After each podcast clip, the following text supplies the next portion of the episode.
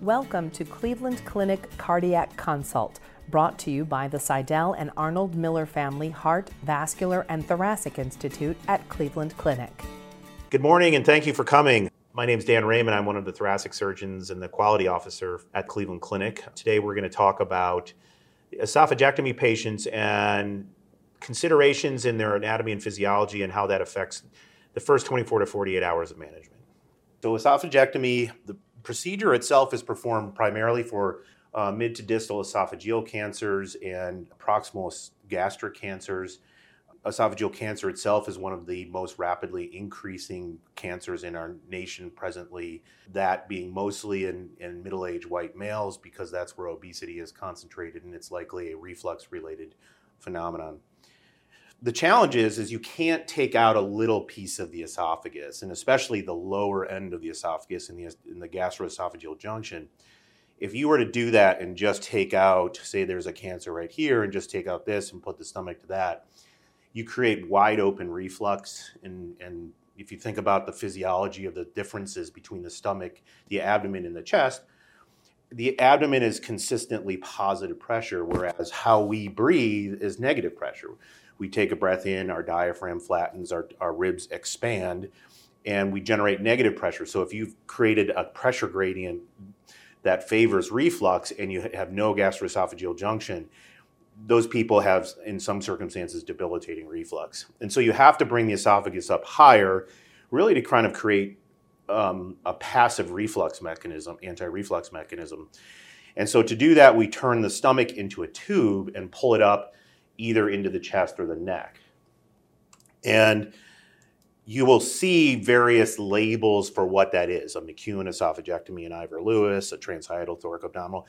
They're all just different approaches to achieve that end, and they each have their pluses and minuses. The two most common are we, what we call a hybrid McKeown. And the classic McKeown is also called a three hole, where you start with, uh, you used to start with a thoracotomy incision and mobilize the entire thoracic esophagus and then turn the patient onto their back and then do a laparotomy and a neck incision and essentially just pull the stomach up through the chest after it's been freed up. Now, what we do is that portion in the chest is mobilized uh, by VATS. So, and the big concern with the thoracotomy was pain and, and problems with pulmonary hygiene, and so doing it minimally invasively helps. If you look through the literature, there everyone does this a different way. There are, I think it's something like 20 different permutations of how to do an esophagectomy when you add in all the MIE, hybrid, robotic, everything. The other population we do here that you would not see very commonly elsewhere is the gastric, put the substernal pull-ups. And that is for people who had an esophagectomy, but at the time, for reasons either an, esophageal perforation or due to cancer reasons, they couldn't connect the stomach to the chest, so the esophagus is pulled out in the anterior abdominal wall, chest wall to an esophagostomy. It's just not a common procedure to see. And we're one of the few centers in the country that reconnects people after that's been done. And to do that, you use, if the stomach's preserved, you can use the stomach and pull it up and connect it in the neck. If not, then you have to use a piece of colon and pull it up and attach it in the neck. So, regardless of how it's done, and most of them is done with the gastric conduit, so we'll, we talk mostly about that the common element is the vulnerability that we are thinking about constantly. And the reality is, is to turn this stomach into a tube, essentially what you do is you, you separate the stomach from, this is the omentum here in colon, but you end up separating it from all of its vascular supply so that you divide, the left gastric artery gets divided, over here the short gastric arteries, those get divided. Sometimes the right gastric artery gets divided. So the entire conduit is dependent on this one blood vessel, the gastroepiploic artery. And you make this tube, and this tube, that vessel usually doesn't come up this high. That vessel is usually about here. So there's an area of the stomach up here that is inherently ischemic and it is very vulnerable, and that's the area you sew together. And so our big fear is anything that impairs blood flow in that gastric conduit could lead to the anastomotic failure. And so that's that's a lot of our strategies are pointed right at that common issue. And so how do we protect the conduit? Number one with esophagectomies, we avoid any kind of vasoconstricting agents. That's why we stay away from pressors in esophagectomies. You can contest that in the literature, but the reality is most places work in that fashion. You just avoid pressors, you do tons of fluid. That comes at a cost later in the line because you can volume overload them, you can have lots of edema issues. But the main way to protect that and prevent vasoconstriction, decrease perfusion of that conduit is to avoid pressors. And that's a very important part of the consideration. What else do we do? All of the stuff, the NG tube, the knot feeding, we don't want conduit distension. And the problem is you distend the conduit, you increase the pressure in the wall of the conduit, and that decreases the perfusion pressure. And so again, conduit distension, decreased perfusion, anastomotic failure. And that's also why in the esophagectomy population, no masking, no CPAP, BiPAP. Avoid conduit distension, avoid conduit ischemia. The other thing that is partially conduit protection, but also you'll see that we do our gastric outlet procedures, and it's more because when you do the esophagectomy and you separate the stomach, you divide both vagus nerves, so the stomach should technically be paralyzed, as should the gastric outlet, and so you could end up with gastric outlet obstruction. So we do things to the pylorus muscle at the end of the stomach so that the stomach can freely empty, and that's partially conduit protection, but partially there are other reasons to do that. That has evolved from we used to totally cut the pylorus and sew it back together to now we do things like Botox and dilation. So that component of it has evolved. Now, the last thing we can do specifically, you may see with the colonic interpositions again. So this is someone that is having their GI tract reconstructed after some kind of esophageal disaster. And we use colon, and we take a segment of colon out. It has an artery and a vein that run right along the edge of the colon called the marginal artery. And so when you turn that colon up and you connect it, you actually have the ends of those two vessels sitting there. And we have the uh, microvascular surgeons plug the ends of the artery and the vein into the mammary vessels. And so it, enhances the perfusion of that colon and, and, and decreases the risk of, an, again, conduit ischemia and anastomotic problems. When do we tend to see those problems?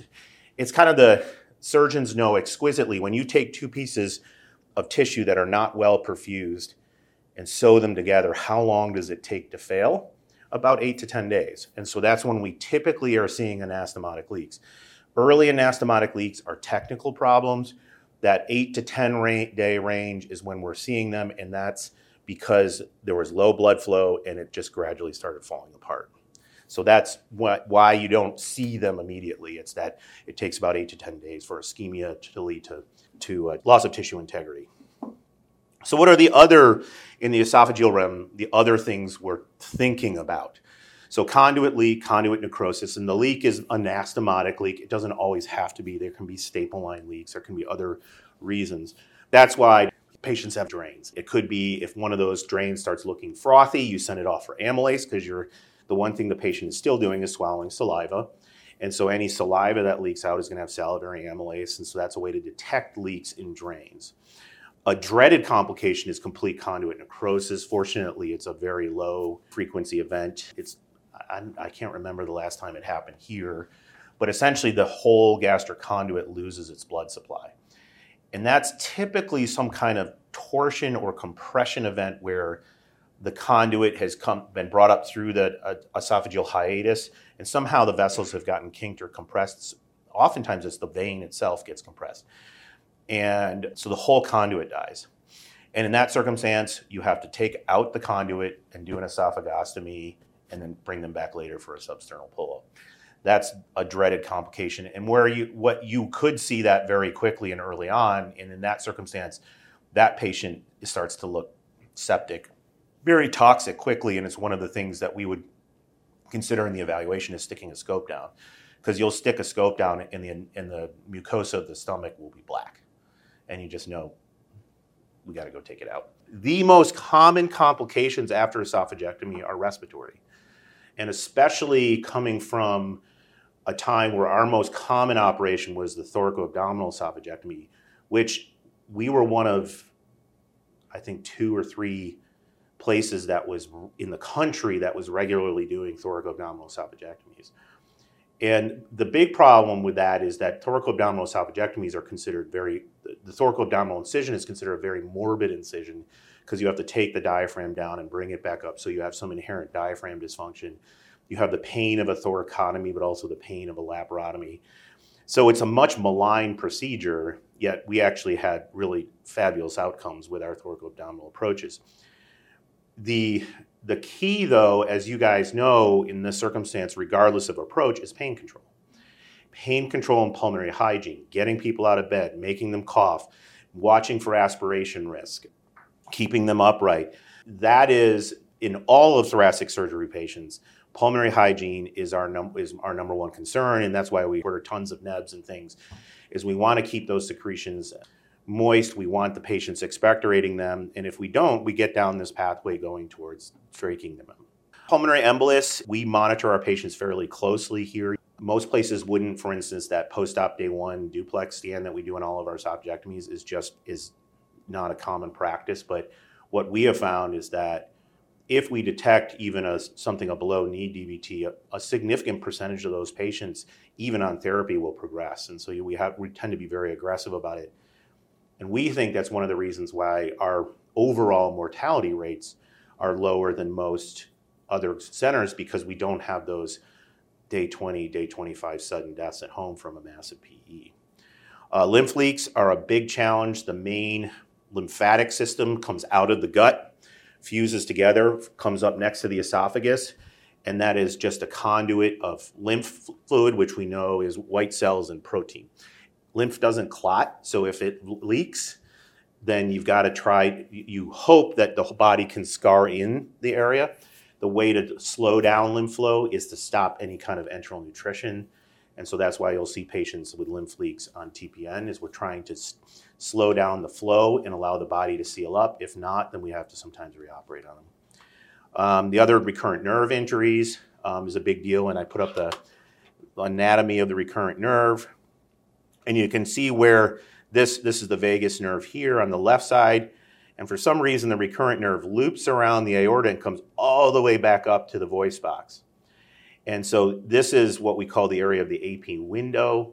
And we're also next to it in the esophagus. And so, an esophageal procedure, you're basically trying to separate the esophagus and the trachea from and not damage that recurrent nerve. And so, that doesn't happen if you don't if you do the incision in the chest only because you're not working up that high.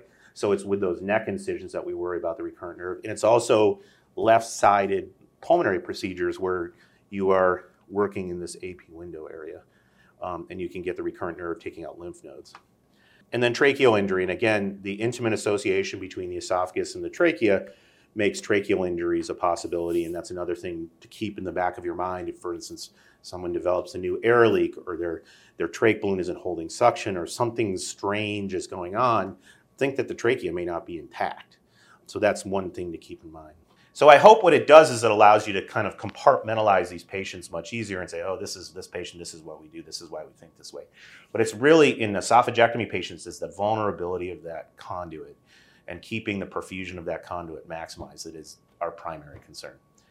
So what's a recurrent nerve injury is so normally when we speak, what we're doing is we're forcing air through our vocal cords and they're vibrating, and that's making the noise. And what can happen is one of them is not working, so you have one vocal cord vibrating and the other just sitting there. Now, if it sits there in the midline, you wouldn't know. If it just sits there, then the patient may notice because the character of their voice may be a little different. If it's pushed out laterally and that other one tries to come in and it doesn't hit anything, their voice sounds like this. And you can see, it, and, their cough is, because a cough is hold your vocal cords tight, push against it, and then open explosively. And so that the cough and the talking like this, that's a recurrent nerve injury. Um, what is the what are the problems with a recurrent nerve injury? It's actually not being able to cough is the one we fear most, um, because if you can't generate a cough, you can't clear secretions. The second is that you can aspirate because your vocal cords are part of your airway protection mechanism. The the challenge in recognizing them is that the vocal cords are edematous at the end of surgery and at the end of extubation, and so they can pseudo correct themselves. So you can have a paralyzed, swollen vocal cord that the other one can oppose against, and as that swelling goes down, all of a sudden their voice starts to And so sometimes we're not noticing that until three or two or three days later. That's why, like for instance, I I have a very low threshold to have the laryngology team do scope the patients in the ICU the day after surgery and, and inject them because they can do a bedside procedure to push the vocal cord over so that their voice returns to normal and they can effectively cough. Now, that patient ultimately may need a surgery to, to permanently medialize it. If the core, if the nerve wasn't divided, it should recover within a year. But if it hasn't, they can actually, what they do is they take a little piece of cartilage and they put a little triangular piece of cartilage in and sew it to the vocal cord to push it over permanently. The great thing is we have excellent laryngology services here. So if there's a concern about that, it's very. I mean, they just come in and put a scope down and look at the vocal cords. It's a it's a it's a low risk thing, so we should have a low threshold to do it. So esophageal stenting. This picture it shows esophageal stenting being used for a, a malignant stricture. Um, the more common reason you'll see it here from us is for esophageal perforations to cover that perforation. The challenge we face with esophageal stenting is the way that the esophageal stent anchors is that it has this is an expandable stent that comes through a catheter and you can put it in with an endoscope. The way it anchors is by radial pressure based on these two flares at the top and the bottom of the stent.